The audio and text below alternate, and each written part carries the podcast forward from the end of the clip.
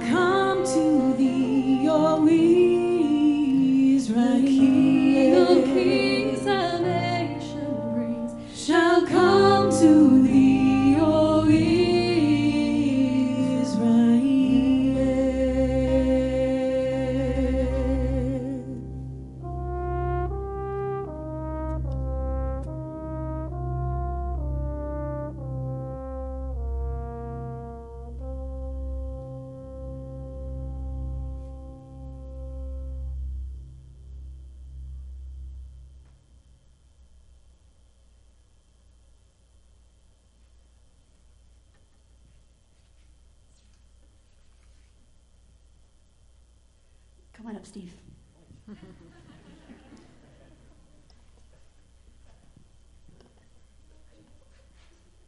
didn't have my sheet of paper. Hey, everybody. Welcome. In behalf of Northview, and we wish you and your family a blessed and Merry Christmas. Wasn't that awesome? Can we give them a hand of appreciation? There's going to be more of that. What we're here to do, and we're talking about Jesus being the anchor tonight, but we're going to do more of that. We're here tonight to celebrate and to reverence what God did in his Hesed love for us in the bringing and coming of the Lord Jesus Christ. It is appropriate to be relevant, uh, rever- reverent towards him. And, and tonight, just join in where you can. And, uh, but let's have a spirit of worship among us. And, and if nowhere else in the world, tonight, may he be raised as king here. Amen? Amen. Okay. We're going to invite you to stand as you're able as we just celebrate the season, as we celebrate the gift of Jesus. We invite you to enter in with us as we celebrate and worship our King today.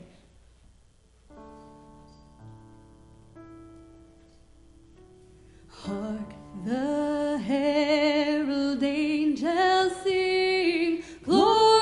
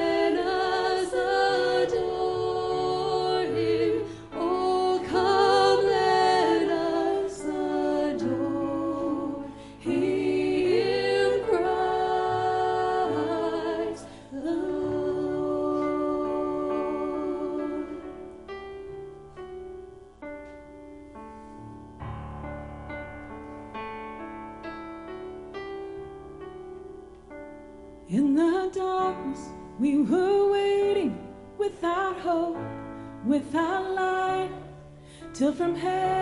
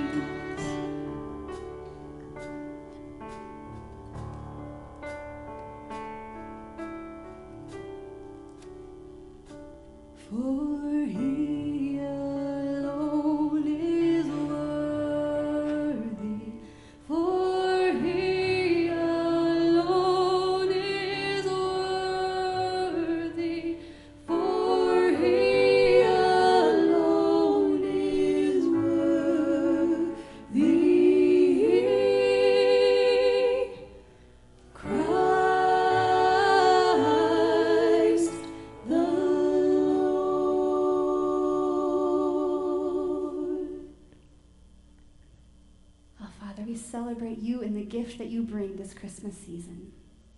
We love you, Lord. We adore you today. May you be blessed. In Jesus' name we pray. Amen. You may be seated.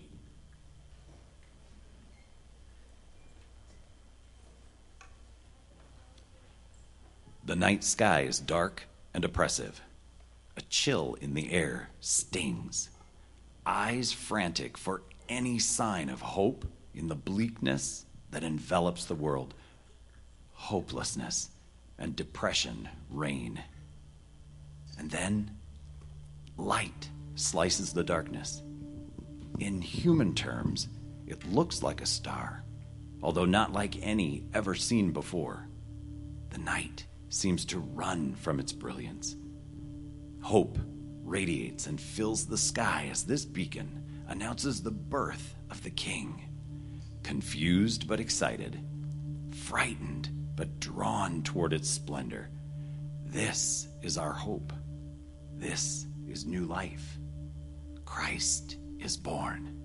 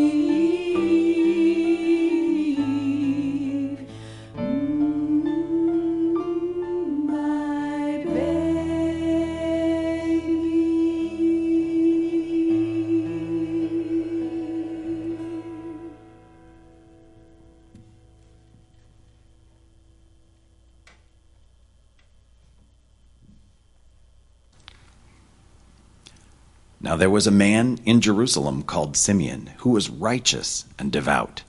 He was waiting for the consolation of Israel, and the Holy Spirit was on him. It had been revealed to him by the Holy Spirit that he would not die before he had seen the Lord's Messiah. Moved by the Spirit, he went into the temple courts. When the parents brought in the child Jesus to do for him what the custom of the law required, Simeon took him in his arms and praised God, saying, Sovereign Lord, as you have promised, you may now dismiss your servant in peace, for my eyes have seen your salvation, which you have prepared in the sight of all nations, a light for revelation to the Gentiles, and the glory of your people Israel. Gloria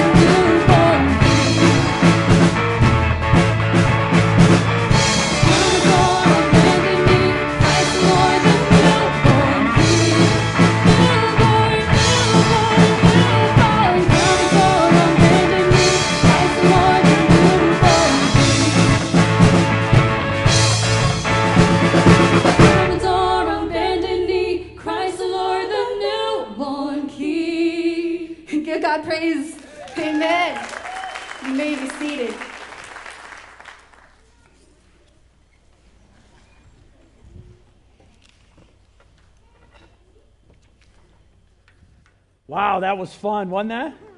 Ah, give him another hand. That was great. You know, when there were fears that we wouldn't even be able to do Christmas together, I think there's a deeper appreciation when you actually can. Right? Right? That's good. Well, it's Christmas Eve. And uh, yeah, woo. And uh, we've come to worship, as I said, to honor and venerate the Lord Jesus Christ. This is one of the hallmark, and it's so wonderful to see. I saw so many coming in, and I was trying to say hi, and as I was saying hi to one, three blew by me, and was like, oh my goodness, it's so great to see all of you again. Thank you for coming tonight. Uh, we've come to celebrate his entrance into our world and our reality so that we can be in his world, in his reality. That last song we uh, sang, and you know, where we were clapping, and all of a sudden it started to really kick. Can you imagine what that's going to be like in heaven? Can you imagine when that rolls out? It's just going to be spectacular. You know, but oddly enough, um, we're asking the same question that was being asked 2,000 years ago at the time of Jesus' birth, and that question is this Is there any hope for the future? And we're going to address that tonight. In the, the series we've been, at, we've been in, if you're uh, here for the first time tonight and, and you're jumping in, we've been in a, a Christmas series, uh, and it's called The Thrill of Hope A Weary World Rejoices. And we've said never has there been such an appropriate title for a Christmas uh, series. But the first week we asked, Is there any hope for the Jews? And uh, we said the answer is resoundingly yes. And by the way, you can go online and you can, if th- any of these are of interest to you, you can go and, and rehear these and, and uh, just go to our website. But is there any hope for the Jews? And the answer is resoundingly yes. We also asked, Is there any hope for the Gentiles? Uh, Gentiles are people outside the Jewish faith. That'd be us. Yes. Okay. And the answer again was yes. And then we also last week explored hope for the church. And again, the answer was surprisingly optimistic. The answer is yes, in spite of all the problems. God is doing things today that have never happened on the face of this planet and may do more. And that Jesus and the prophets said that as it gets closer to time, miracles are going to start rolling out again, and God's going to be doing things again that will astound the world, and we should be looking with an eye for Him coming. And tonight we'll look at the last of the four, which is Is there hope for the future? Now, that question comes in um, kind of two frames of reference, all right? The first frame of reference is Is there hope for the immediate, uh, today, tomorrow, next week, when I get out of bed, when we're not all gathered together and it's Monday morning and I got to go back to life as it is? Is there any hope for that future? And then the second part of it is there hope for eternity? You know, what happens after here? Not so much what takes place here, but is there actually hope for what takes place after here? And God speaks to both of these. We're going to take a look at it and underline both of them tonight. But before we do that, would you join me in prayer? Let's, let's pray. Father, what a, what a wonderful night so far. Hmm. Special when you inhabit the praises of your people. Deeply grateful. As we come tonight, Lord, I'm not going to say anything new, but it will be profound. And we ask that your Spirit would uh, use it as a catalyst among us to have discussions and conversations. Maybe conversations never been had between you and some of the people here. Maybe a long running conversation with a saint that you've loved for a long time and then somewhere in between. Lord, we seek you tonight that not only would we be blessed, but would you be blessed? And we ask this in your name. Amen. All right.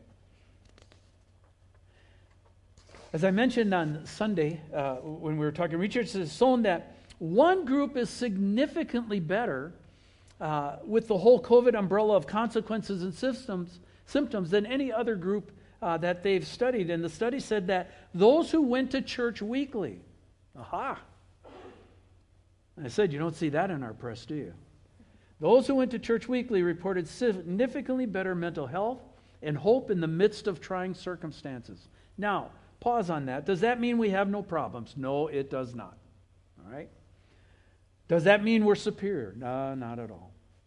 What that means is that there's a real God who gives real peace, and his peace is not the way the world gives, but he gives a different kind of peace. And when people come to him, They receive that peace.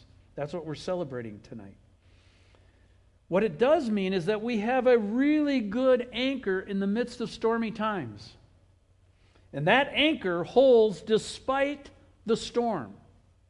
And you see this over and over, especially in the Psalms and in the prophets and New Testament.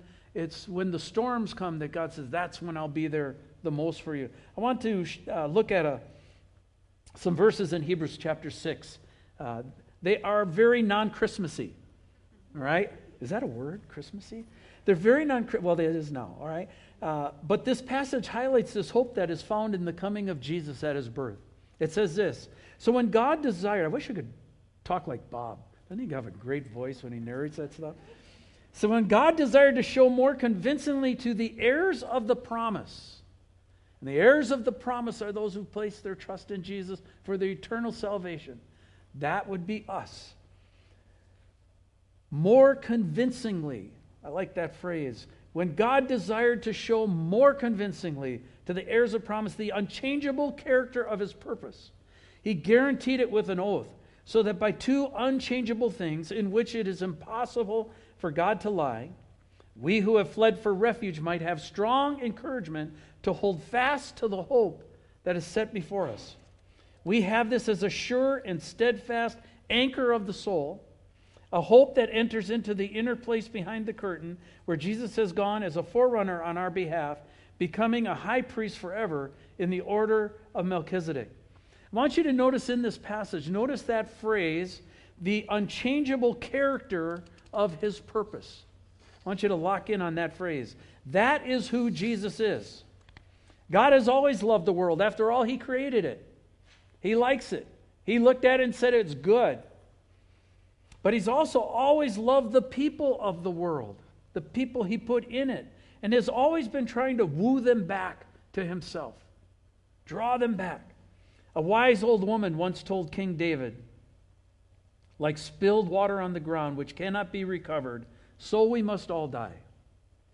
But that is not what God desires. Rather, he devises ways so that a banished person does not remain banished from him. Isn't that profound? God finds ways to bring the banished person back. The way God devised so that the banished ones could return was through the coming of his son, this baby, Jesus, that we're talking about and celebrating tonight. He, Jesus, get this, is the unchangeable character of his purpose. When you read that in there, that's who you're talking about. God would work salvation by his Son, who alone possesses this unchangeable character. And this coming, this purpose that we celebrate tonight, Christmas, Jesus, born to Mary and Joseph, brings hope. Let's consider hope for the immediate present, right? There's two of them. Let's do the immediate present. Is there hope for tomorrow? Jesus said a couple things that are anchors anchor statements. In Hebrews 13, he said this I will never leave you nor forsake you. When You're a little kid, there's something really powerful about the fact when your dad looks at you and says, You know what? I'll always be here for you, I'll never leave you. There's just something that changes the reality of the uh, reality for a child when a dad says that. That's what God is saying from heaven. I'll never leave you or forsake you. And behold, I am with you always to the end of the age. NIV would say, even to the end of the age. All right? So if we're at the end of the ages, then that means he's just as much here with us as he was here with the disciples. That in his spirit, he can still communicate to us, he can still talk to us. He will do that mostly through his word.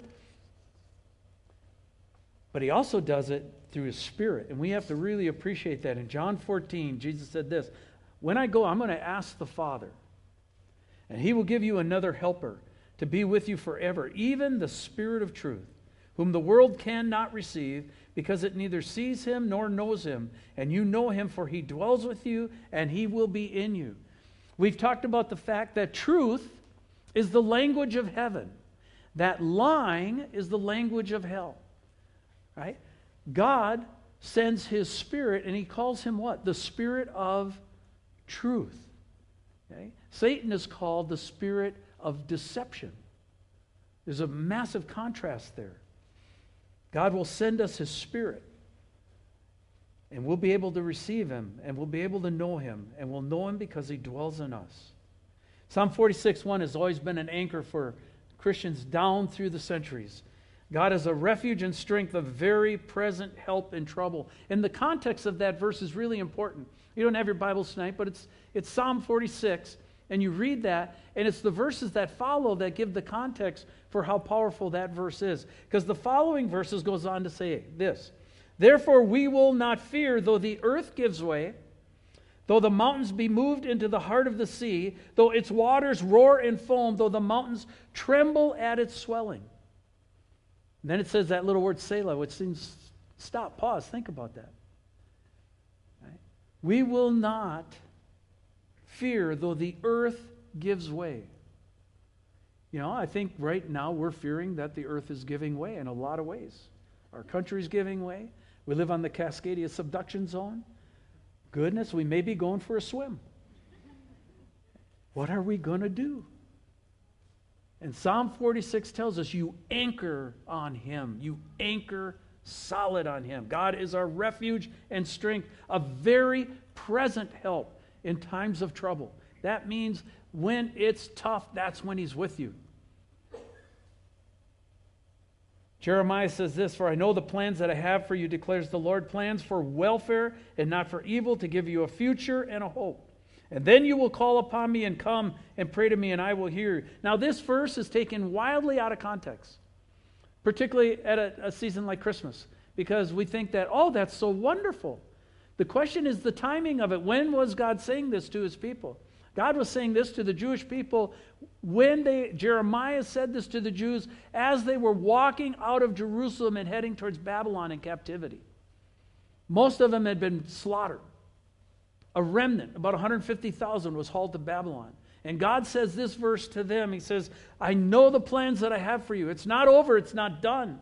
This is awful, this is terrible. Nobody would stand in line vote to pick me for this one." But I know the plans I have for you for welfare and not for evil. I'm going to give you a future and I'm going to give you hope. And if Jesus can say that to Israel on their way into captivity into Babylon, then he can say it to the American church in the midst of COVID 19. Amen? Amen. Right? He knows the plans he has for us. They are for our welfare and not for evil. He plans to give us a future and he plans to give us a hope. The upside, even in disaster, God is with us. And He is our future and He is our hope. Because why? The unchangeable nature of His purpose. His heart, His purpose is never going to change. This is why the psalmist declares in Psalm 33 Our soul waits for the Lord. He is our help and our shield, for our heart is glad in Him because we trust in His holy name. Let your steadfast love, O Lord, be upon us, even as we hope in you. In other words, God, you be steadfast towards us, and if you're steadfast towards us, we'll be steadfast towards you. We're going to anchor in our hope in you. And so Jesus brings hope for the present. He also brings hope for the future, for eternity. He says this very clearly. Most people don't know this anymore because they don't read the text anymore. They don't even read the four gospels anymore. But Jesus made it very clear. He said in John 14, "Let your hearts let not your hearts be troubled. Believe in God, believe also in me." Jesus said, "I and the Father are one." You've seen the Father, you've seen if you've seen me, you've seen the Father. In my Father's house are many rooms. The old King James said what? Mansions. If it were not so, I would have told you that I go and prepare a place for you. And if I go and I prepare a place for you, I will come again and I will take you to myself. That is a term of endearment. Okay? I will take you to myself. Uh, you ever watched the movies where couples get separated in a war and uh, they can't find each other and later they're reunited and, and they just hug? That is called taking each other unto yourself. Right? It's bonded in an incredibly intense way that words can't convey. God is going to, in almost a nonverbal way, take us to Himself. We will be overwhelmed by it. We will, even though we know this, we don't know this. And someday we will know this, and then we won't have to explain it. But if I go and prepare a place for you, I will come again and I will take you to myself, that where I am, you may be also. Second Corinthians says this In spite of everything you're going through, and uh, chapter 4 lists all the tough things that can happen, it says, So we do not lose heart. Though our outer self is wasting away, our inner self is being renewed day by day. For this light and momentary affliction, that's what Paul calls the sufferings that we go through on our planet during our lifetime. They don't seem so light and momentary to us, they seem supremely deep, agonizing, and forever. Paul calls that light and momentary affliction is preparing us for an eternal weight of glory beyond all comparison. As we look not to the things that are seen, but to the things that are unseen. You know, and isn't that the challenge every day? Right? To open up your Bible, look, and to set your eyes on the things that aren't seen and make that the reality, not the stuff you can see, the reality. Some people would say we're crazy for doing that. Some people say it's pie in the sky religion. Some people would say foolishness. But for those who know the Lord, they know when He's talking to them, and they know when He sets their sights above and says, This is temper, it's going to go. Focus up here. Look to me. Look to me.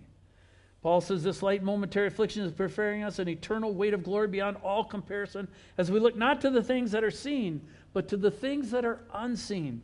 For the things that are seen are transient, means temporary, means going to go away. But the things that are unseen are eternal. And so, therefore, when we're talking about Jesus as the anchor, Jesus as this bedrock, when Jesus came as this baby, he became the anchor for all of reality. And that's really a, a massive statement that could just be hyperbole and uh, stretching. But it is either one of two things. He either is who he claimed to be, and if he is, then he is the anchor for all of reality. Or at worst, he's an evil person who made a lot of lies and got a lot of suckers to buy into it. There's no in between.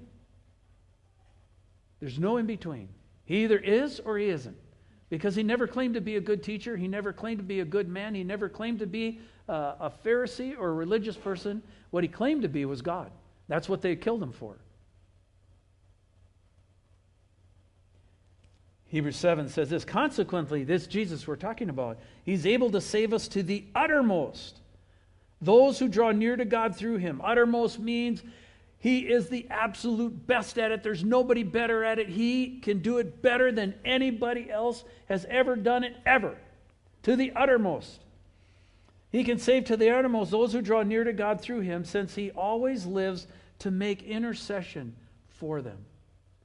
Do you know tonight, as you sit here, as we are gathered together, one of the beauties is that we get to intercede, right, for the Lord and, and, and give worship to him. But do you know that He's interceding for you? That this Jesus that we've been talking about sits at the right hand of the Father and is praying for you personally. He knows you, knows you by name. He's been wooing you back, been drawing you back. Come on back. And nothing draws people back like a baby, right? Did you watch Jackson and the babies tonight? Where, where did everybody flock to? Did they flock to Pastor Steve? No. Did they flock to Shannon? No. Who did they flock to? A baby, right? What is it about a baby? It's just the pure innocence, right? There's, there, you just look and go, gosh, wish I could be that innocent again. And God came and knew how to get our hearts. How did He come? As a baby. We're so drawn to this night. It just moves us. I had tears in my eyes while we were singing. I got tears in my eyes when I was praying. Why?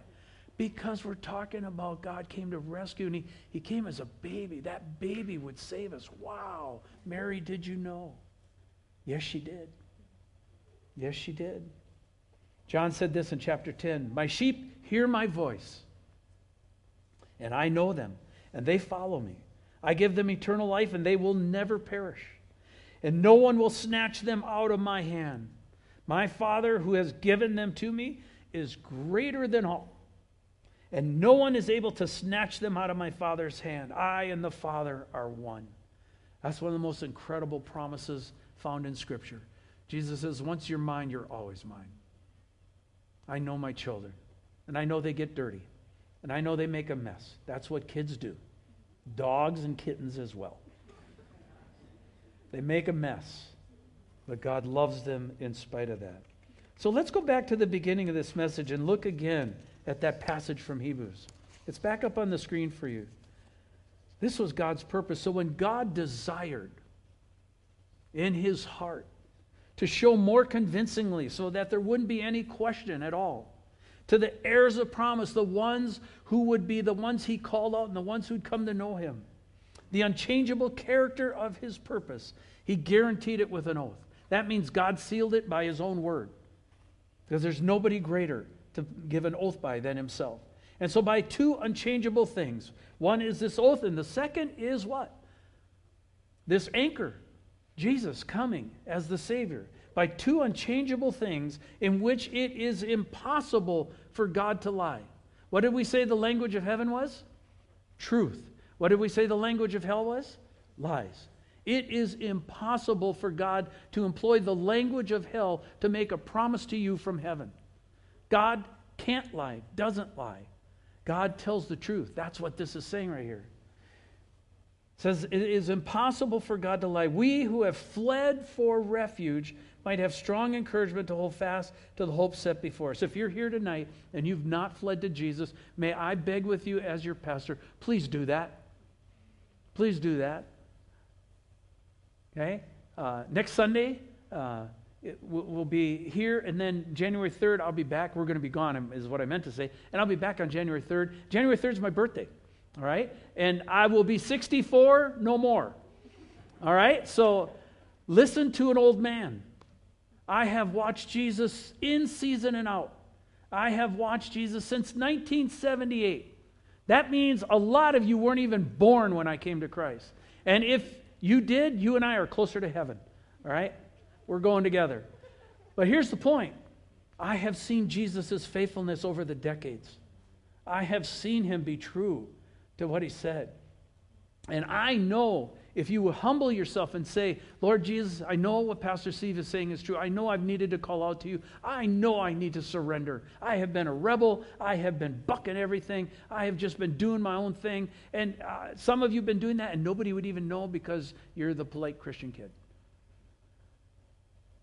Lord Jesus, maybe this would be a great Christmas present to you if I gave myself to you. Wouldn't that make sense? And wouldn't that delight his heart? Because that would fall in line with the unchangeable character of his purpose. He's been wooing us for a long time. So, as we've said, just as there's hope for the Jews, and just as there's hope for the Gentiles, and just as there is hope for the church, by the way, the church is not dead, people, not by a long shot. Don't believe our press. They're lying to you. Okay? Most certainly, there is a hope for the future. And therefore, as we go into 2021, let's anchor in this. Let's be steadfast in this hope.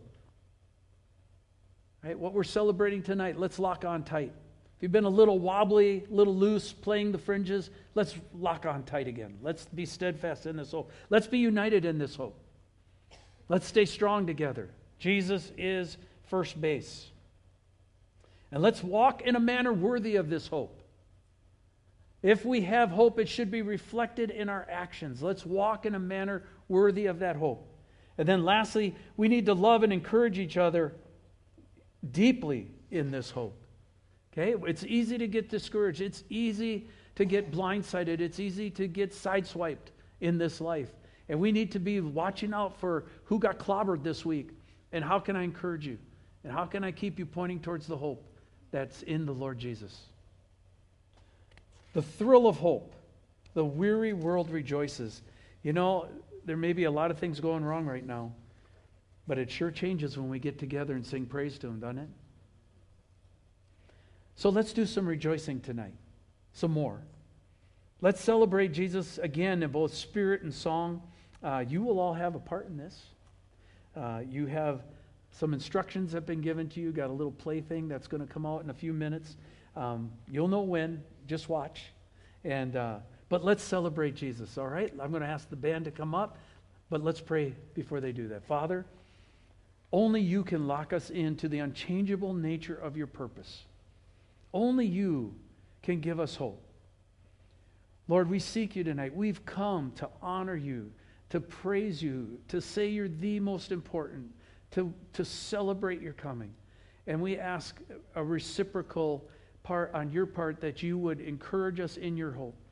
Encourage us that you have a future and a hope for us, that you can take us through anything, no matter how bad it is, that you'll be right there with us, and that we will know you truly, both in spirit and in name. God, we give that to you with great hope. Ask this in your name. Amen.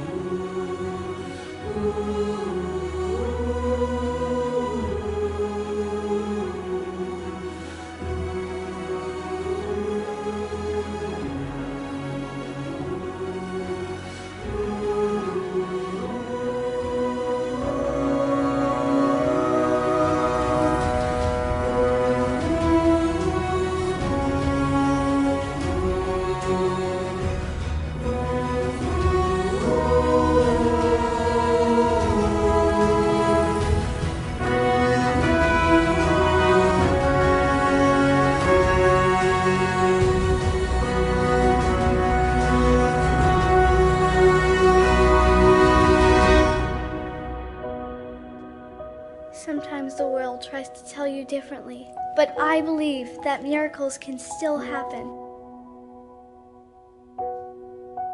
Just when it seems impossible, the unexpected happens when you least expect it.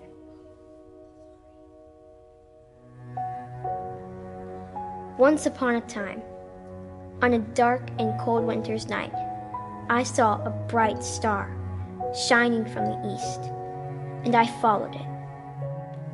All of a sudden, an angel of the Lord appeared and said, Do not be afraid. I bring good news of great joy for all mankind. Today, a Savior has been born to you, and he is Christ the Lord. And this will be a sign to you. You will find this baby wrapped in cloths and lying in a manger. Suddenly, a great company of the heavenly hosts appeared with the angel, praising God and saying, Glory to God in the highest heavens, And on earth, peace to those on whom his favor rests.